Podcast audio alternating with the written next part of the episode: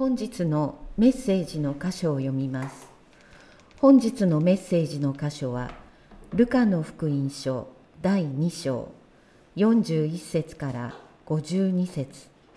聖書は後ろの方新約聖書の112ページになります。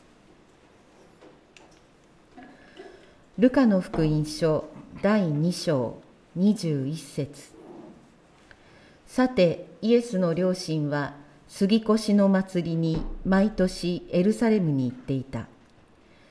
イエスが12歳になられた時も両親は祭りの慣習に従って都へ登った。そして祭りの期間を過ごしてから帰路に着いたが少年イエスはエルサレムにとどまっておられた。両親はそれに気づかずにイエスが一行の中にいるものと思って一日の道のりを進んだ。後になって親族や知人の中を探し回ったが見つからなかったのでイエスを探しながらエルサレムまで引き返した。そして3日後になってイエスが宮で教師たちの真ん中に座って話を聞いたり質問したりしておられるのを見つけた。聞いていた人たちは皆イエスの知恵と答えに驚いていた。両親は彼を見て驚き母は言った。どうしてこんなことをしたのですか？見なさいお父さんも私も心配してあなたを探していたのです。するとイエスは両親に言われた。どうして私を探されたのですか？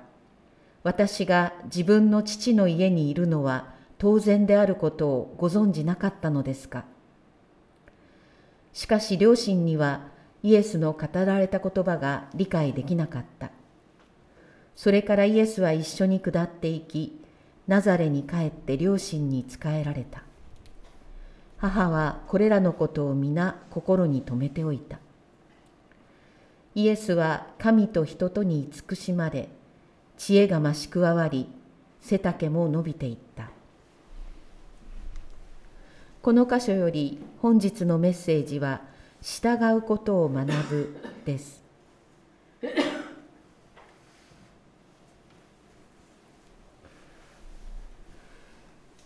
神が人となって来られた。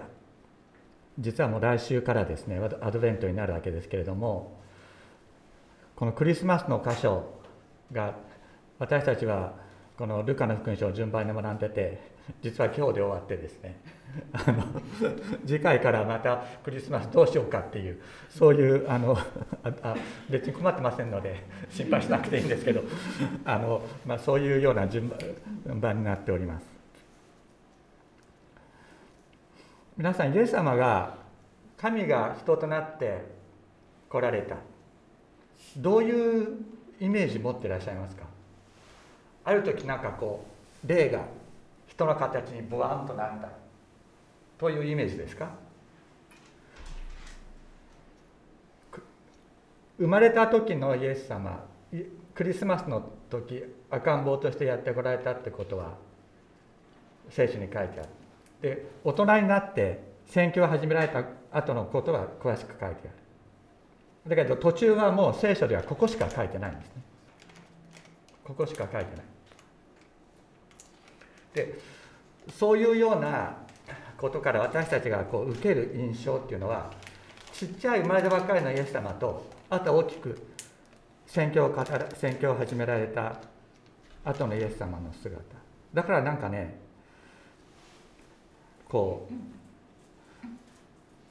途中どういうふうに育ったのかなっていうのは全然わかんないわけですよね。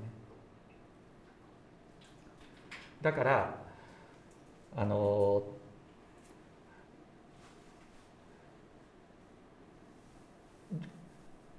神が人として受肉して来られたと言った時になんとなくそそこのところはこうベールに包まれていてでいつの間にかイエス様は超人的な力を持ってみたいなふうにそういうふうに感じるわけですよね。だけど今日のところを当時の社会状況であるとかイエス様が育て育った場所のことなどを合わせて考えるとなるほど今日来て本当に良かったと思います。あの今日はな本当に納得して帰っていただけるのではないかなというふうに思っています。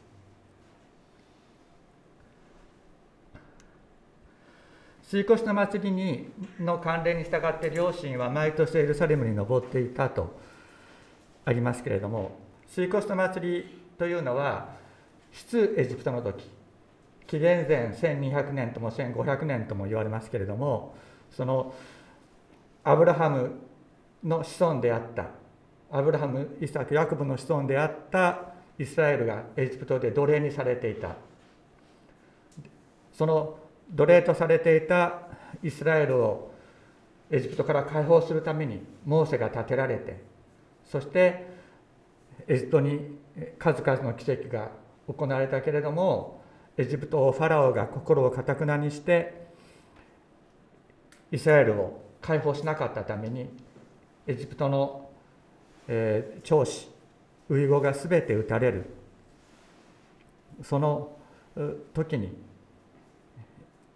イスラエルのウイゴたちは子羊の血を鴨居に塗った家のイスラエルの長子たちは皆守られてそしてその混乱の中混乱に乗じてって言ったら言い方悪いですけどもその混乱の中イスラエルは脱出しました。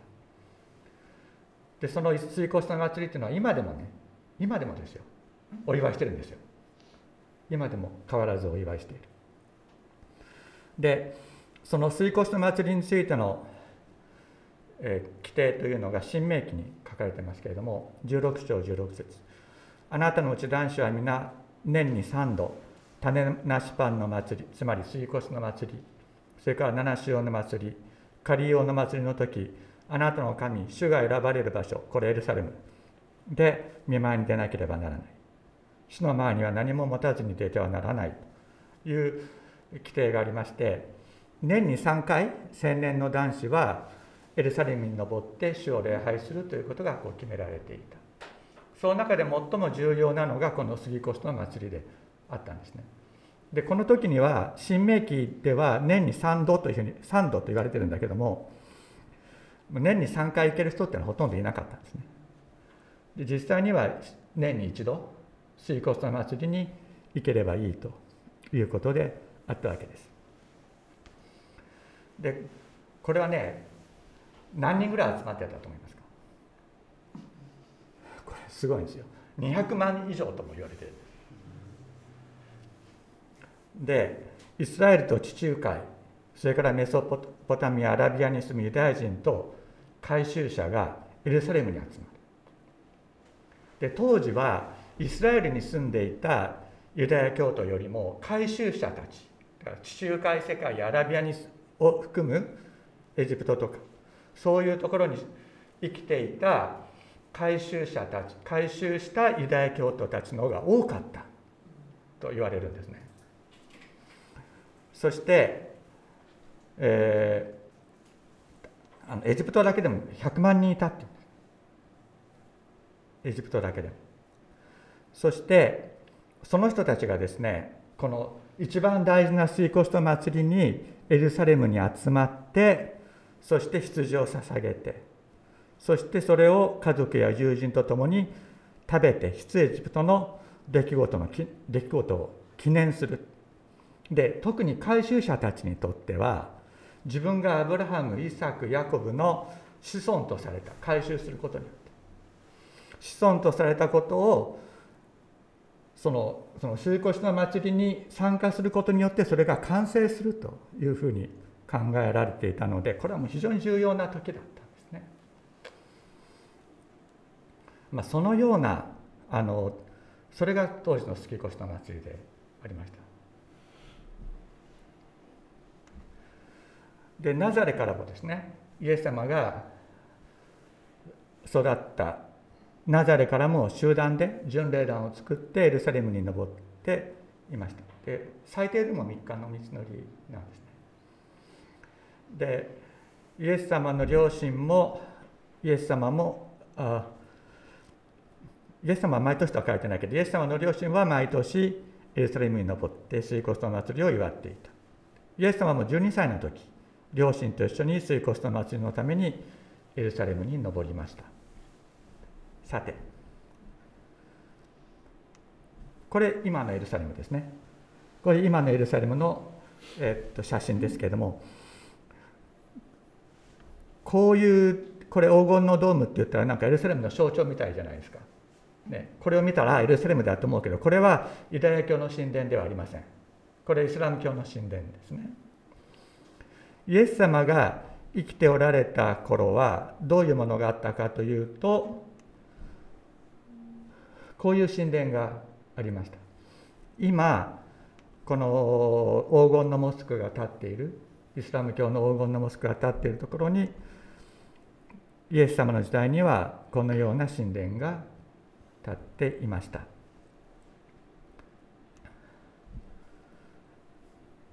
えーまあ、これが、まあ、地図みたいなもんですね。はい。これです。キリスト時代の神殿。あこれ模型なんですよ。うん。これ模型なんですけどあのエルサレムにあります。それで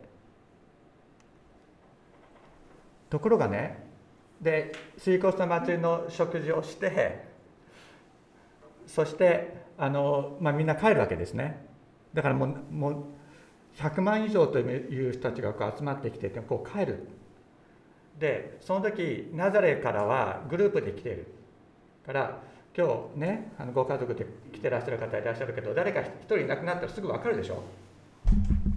どうしたとかっていう話になるわけだけどもで声かけながら一緒に帰るということになるわけだけどもだけどもう何百、ね、100万以上の人たちがいてそしてナザレから来た集団は集団として帰るそうするとどっかにいるだろうって話になるわけですよ。きっとどっかにいるだろうということで一日の道のり帰ったところでイエスがいないということになってそして慌ててですねヨセフとマリアはそのこうあの言うならば、えー、初詣状態でこうエルサレムからこう帰ってくる人たちと逆行するようにしてですね 逆行するようにして人をかき分けながらエルサレムに戻ってそしてイエスを探すわけです。で3日間見つからない。自分たちが泊まったところとかそういうところをずっと探すけども見つからなかった。人がすごくたくさんいますから探すのはすごく大変だったと思います。ところが3日後になってイエスが宮の中で教師たちの真ん中に座って話を聞いたり質問しておられるのを見つけた。別に教えてたわけじゃないんですよ。質問してたんです。教えを請うていたんで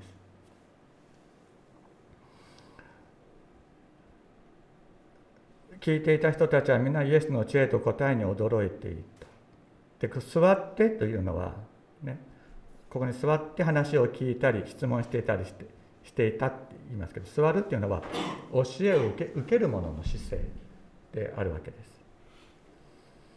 そこで両親は彼を見て驚き母は言った。どうしてこんなことをしたのですか？見なさいお父さんも私も心配してあなたを探していたのです。するとイエスは両親に言われた。どうして私を探されたのですか？私が私の父の家にいるのは当然であることをご存じなかったのですか？と答えた。両親は分からなかったんですね。私の父の家に私がいるのは当然だ。それ知らなかったんですか？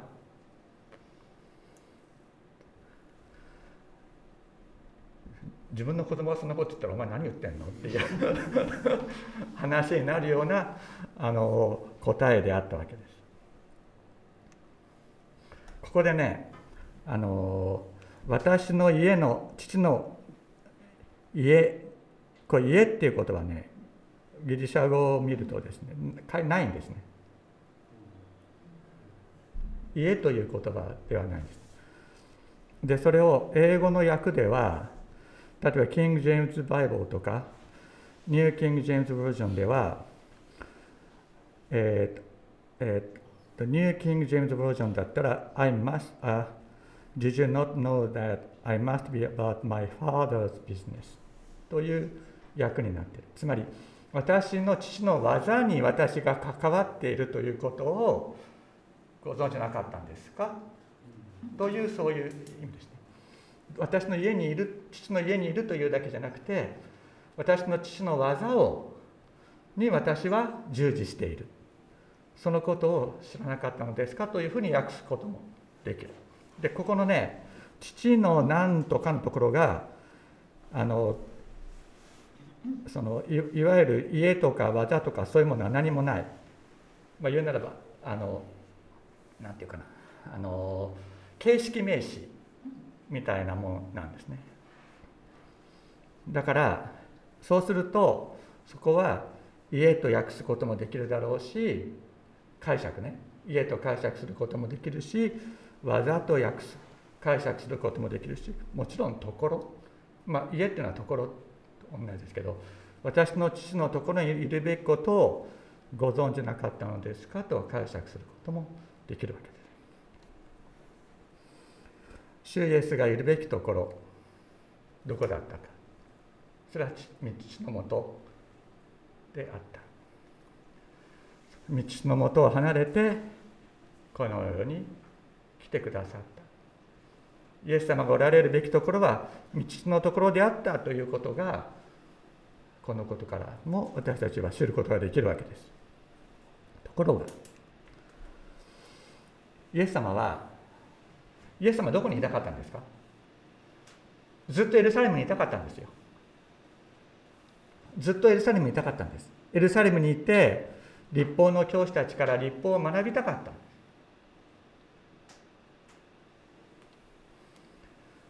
だけどイエス様は一緒に下っていってナザレに帰って両親に仕えられたと訳してありますけれどもこれは服従したという意味なんですね。服従したというのがより正確な訳だと思います。ナザレで主イエスは養父ヨセフに従いました。どういうふうに従ったと思いますか？はい。今日立法読んだ？はい読みました。って言ってそういうふうに従ったんですかね。どういうふうに従ったんでしょうか？何をしたんでしょうか？仕事ですね。どういう仕事だったんでしょうか、ね、大工の仕事をした。どこで？どこで大工の仕事をしましたかね？ナザレ。じゃないんです。ナザレではないんです。ナザレから数キロのところにチポリという場所があってこれ20世紀の後半にあの発掘であの考古学的な発掘があって発見されました。この写真今日あのお見せする写真は2年前かな3年前になる2年前か2年前にあのイスラエルに行った時に撮ってきた写真なんですけれどもこれもう大都市なんですね。大都市。で外来の州都があったのがチポリというところでナザレからわずか数キロのところにあります。で繁栄劇場とか行政府石石造りの高級住宅街があってですねもうあの大都市です。でローマ神話のモザイクの傑作とかあるんですね。イスラエルですよ。イスラエルっていうのはあの動物の絵を描いてもいけないんです。どんな像も作ってはいけない。どんな絵も描いてはいけないんです。イスラエルの立法の中では。そそこにね後で見せますけどヴィーナスのねモザイクものすごく美しい。あとはバッカス。バッカスが酒飲みすぎて吐いてる。そういうそういうモザイクもある。そういうところがナザナザレから数キロのチポリという場所に作られていたんですね。これはイエス様が生まれたのがあの紀元前 4, 4年ぐらいだと言われてますけど紀元前紀元前6年頃からあのここに建築が始まりました。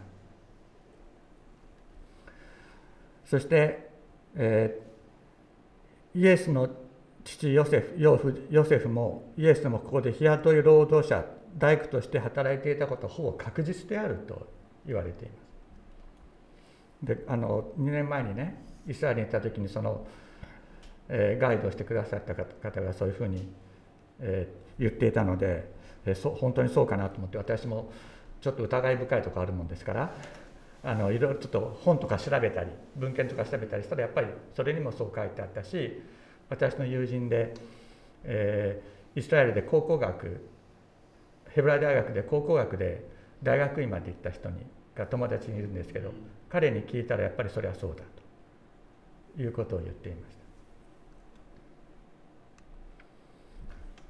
これねナザレから数キロの、え、これ石畳がある広い道路とモザイクの道なんですね。ヘロディアンティパス、えー、洗礼者ヨハネの首をはねたヘロディアンティパスですね。によって紀元紀元前6年後頃から建造が始まりました。これは高級住宅地の跡なんですね。で石はモザイクで埋め尽くされています。これモザイクです。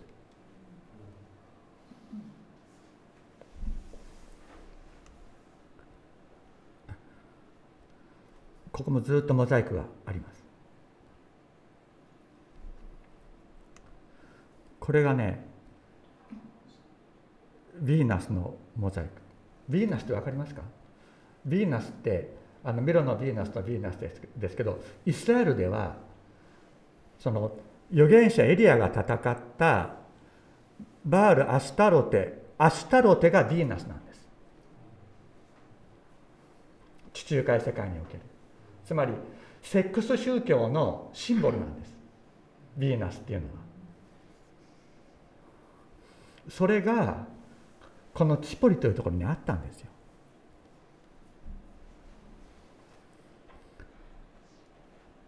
でこれはさっき言ったこれがバッカスですね。これあの酒飲みすぎてあの吐いてるところっていうふうに。イエス様はこういうところで働いてたってことです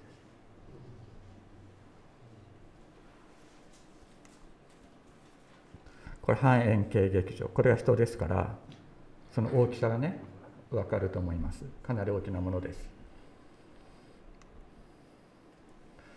イエス様は神の都エルサレムで聖書を学びたかったんです。ずっと学んでいたかったんです。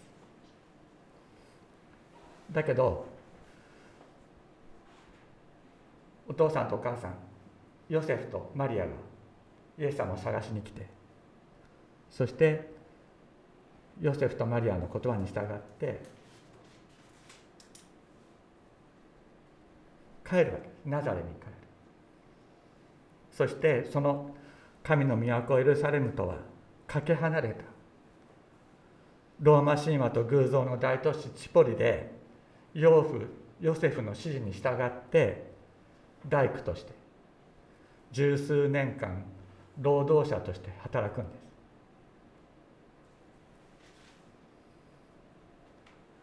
イエス様の育った環境についてちょっとイメージ変わったんじゃないですか？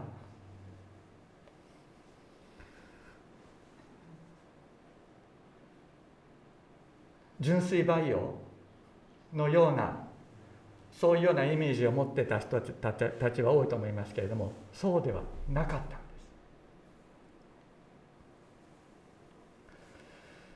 イエス様は神が人としてこの世に来られた。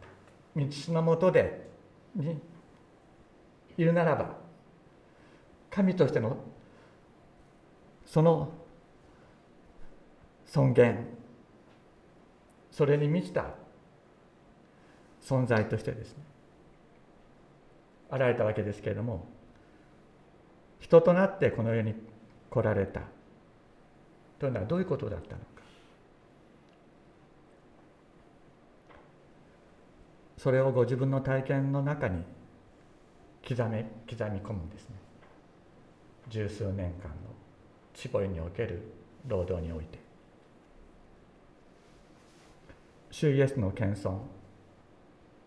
それはこのチポリにおいて父養父ヨセフの指示に従ってここで労働者として働くことに働く時に形成されていくわけです。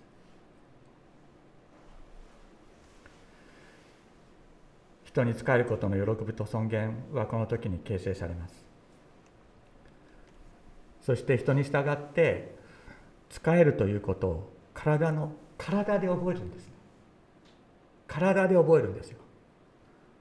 観念的に覚えるんじゃなくて観念的に理解するのではなくて人に仕えるということを人に服従する父親養父のヨセフに服従してこの偶像の町チポリで働くことを通して彼は人に従うということを自分の体で学んでいくんです。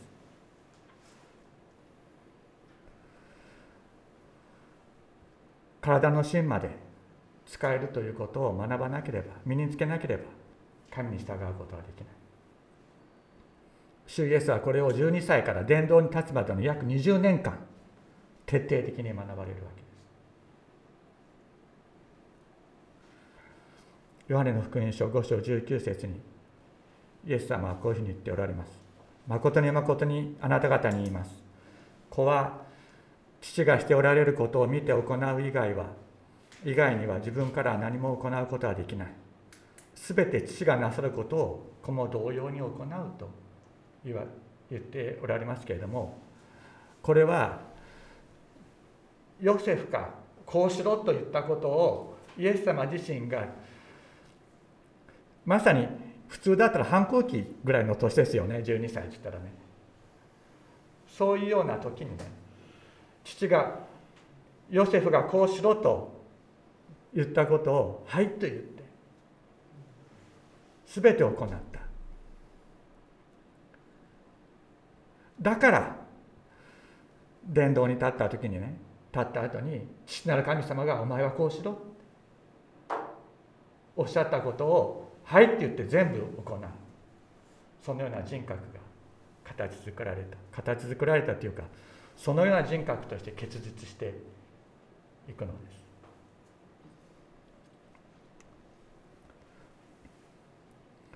イエス様言われました。これは弟子たちがね誰が一番偉いかっていうそういう議論をしている時に言われたんですがあなた方も知っている通り違法人の支配者たちは人々に対して横柄に振る舞い偉い人たちは人々の上に権力を振るっています。しかしあなた方の間ではそうであってはならない。あなた方の間で偉くなりたいと思う者は皆に仕える者になりなさい。あなた方の間で先頭に立ちたいと思う者は皆のしもべになりなさい。人の子が使えられるためではなく使えるためにまた多くの人のための贖いの代価として自分の命を与えるために来たのと同じようにせよ。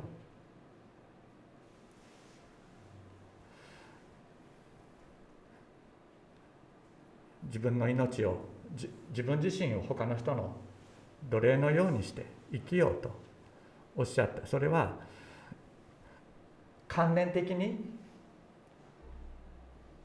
イエス様はそうおっしゃったんじゃないですね。自分の体でそれを体験してこられた。だからその言葉には力があったので。すしかしそれだけではありませんでしたイエス様はここでの異教徒の触れ合い異教徒との触れ合いを通して形式的な立法遵守主義ではない立法の真の精神についての洞察を得ることになるわけですね。ある時イエス様がまだガリラヤで伝道しておられた時パリサイ人たちや立法学者たちがエルサレムからイエス様のところにこうやってきた。何しにやってきたかっつったらあのあのインスペクションって何て言うんだ日本語でえっとあの調べに来たんですよ。正しい教えを教えてるかどうかっていうことを調べに来たわけですね。それでで言うんですね。なぜあなたの弟子たちは長老たちの言い伝えを破るのか。パンを食べるとき手を洗ってないじゃないか。手を洗うっていうのは今みたいにコロナだから手を洗うじゃないですよ。あの そういうんじゃなくてあの神社とかに行ったら長ズ場があるでしょ？そういうふうに手を清める。両手をこう清めてあのあの水水差しから手をにあの両手に水を注いでもらってそしてそれでこう肘まで水を垂らしてでそうすることによってけがけ汚れから清められてそれで食事をする。でなぜかって言ったら食事っていうのは礼拝だったんですね。もともとそのユダヤの世界では。食事そのものが礼拝である。そういう考え方があった。だから、えー、手を清めてからでなければであの食事してなかったんだけれどもイエス様はねそういう形式的立法遵守主義の中にある偽りを見抜かれるし真の立法の精神とは何かということをこのような異教徒が治める町で働くことを通して洞察を得ていくんですね。でイエス様は彼らに言われた。なぜあなた方はもう自分たちの言い伝えのために神の戒めを破るのか。あなた方は自分たちの言い伝えのために神の言葉を無にしてしまっている。偽善者たちよ。イザヤはあなた方について見事に遊園しています。この民は口先で私を敬うがその心は私から遠く離れている。彼らが私を礼拝しても虚しい人間の命令を教えとして教えているからだと言ってですね。聞いて悟れ。汚れた手で食べてもでもそれは人間を本当に汚すことにはならない。むしろ口から出るもの口心の中から出てくる悪い考え殺人姦淫みだらな思い盗み偽証罵りというのは心から出てきてそれが人を汚す。イエス様はそういう偶像があるような町で仕事をしながらですね自分のイエス様の手は汚れるわけですよ。だからそういうところで働いてるから。だけどそれによっては神様が自分の中に置いてくださっている神の御霊それが汚れることはないということをイエス様はそれを体験的に分かっていくんですね。そのことによっては心は心は汚されない。そのことをイエス様は体験的に知っていく。私たちはちょっと違うと思いますよ。そういうところに行ったらなんかえー、その綺麗なヴィーナスのねモザイク見たらああ綺麗とかって思うじゃないですか。そういうふうなこうそういうのではそういうふうにイエス様はならなかった。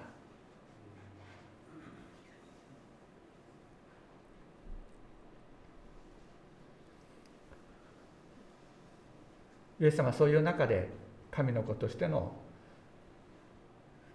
尊厳ある精神を固く保ち続け主の御霊によってそれをそれが守られているということをイエス様は体験していかれるんですね。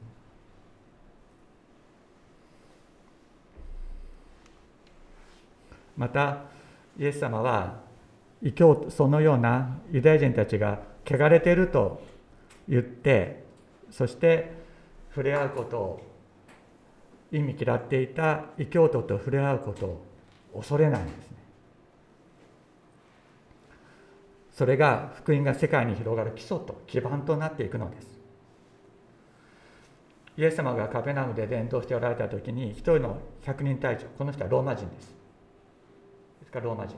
である百人隊長が身元に来て懇願して「主よ私のしもべが秋分のために家で寝込んでいる。ひどく苦しんでいます」って言ったらイエス様は彼にね「じゃあ私があなたの家に行って彼を癒す」っていうふうにおっしゃったんです。これは当時の考え方でありえないことなんです。でローマ人の家に入ったら汚れるって言われるんですよ。だけどイエス様はそれを恐れない。なぜ恐れないか。イエス様はチポリでこのようなことを体験済みだからです。体験済みなんです。だからイエス様は外国人の町に行ってそこで外国人の女性の娘さんを癒したりするこれはイエス様がこのチポリで労働者として働いていたからこそ広がっていった世界であるんです。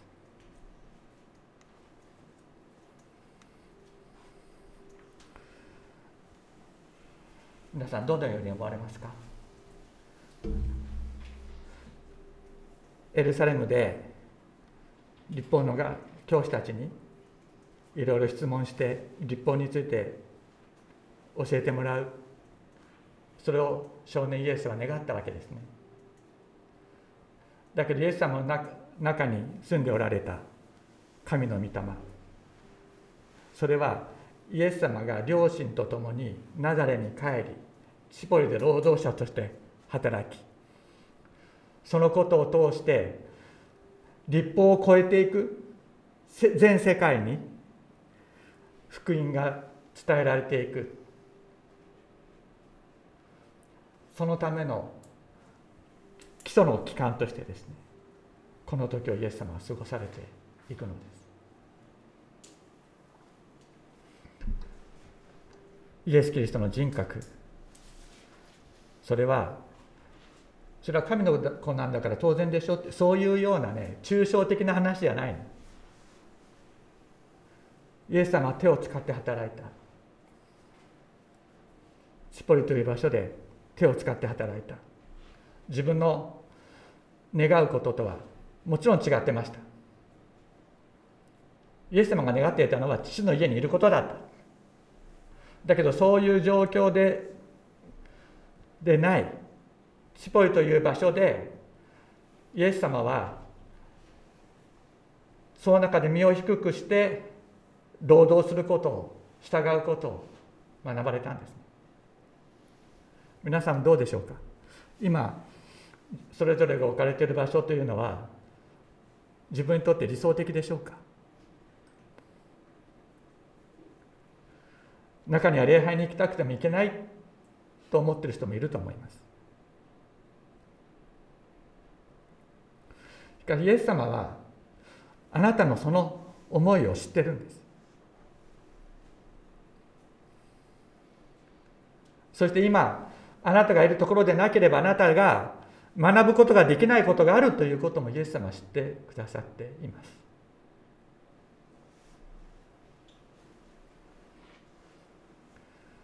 そしてやがて精霊にあふれるように満たされ伝道の働きの中に生かされていく時が来る。イエス様はそれをそれを備えていらっしゃる。だから皆さん今ね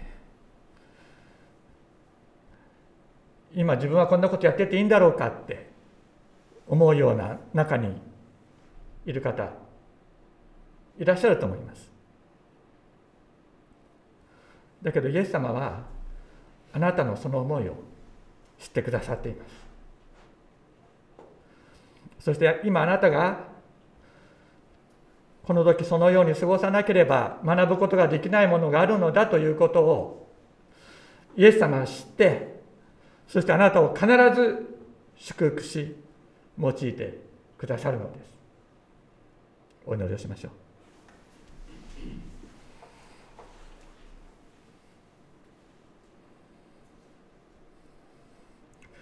今日の聖書の言葉を心に思い返しながらそれぞれが祈る時を持ちたいと思います。どうぞ皆さん小さい声でいいので声出してお祈りください。心の中で祈ってるだけだとただ単に思ってるだけかもしれない。声に出すということは神様に向かって語るということです。どうぞしばらく声を出してお祈りをする時を持ちましょう。天のお父様。天のお父様。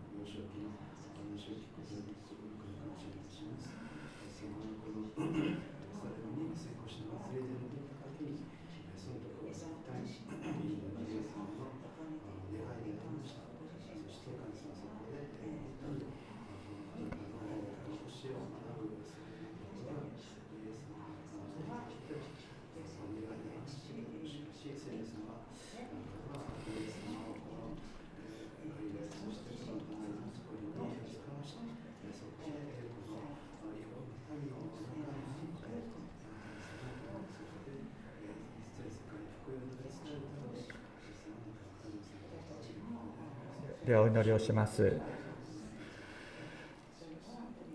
天のお父様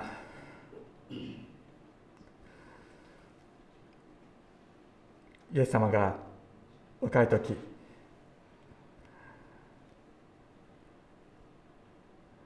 少年時代に10代の時に養父ヨセフに従ってどのような生活をなさったのかそのことについて思いを巡らすことができたことを感謝します。天のお父様イエス様が歩まれた道を私たちも歩むことができるよう助けてください。今私たちが置かれている場所は決して自分が望む望んだ理想的な場所ではないかもしれませんけれどもイエス様も同じようにそのようなところを通られたということを今日知ることができたことを感謝します。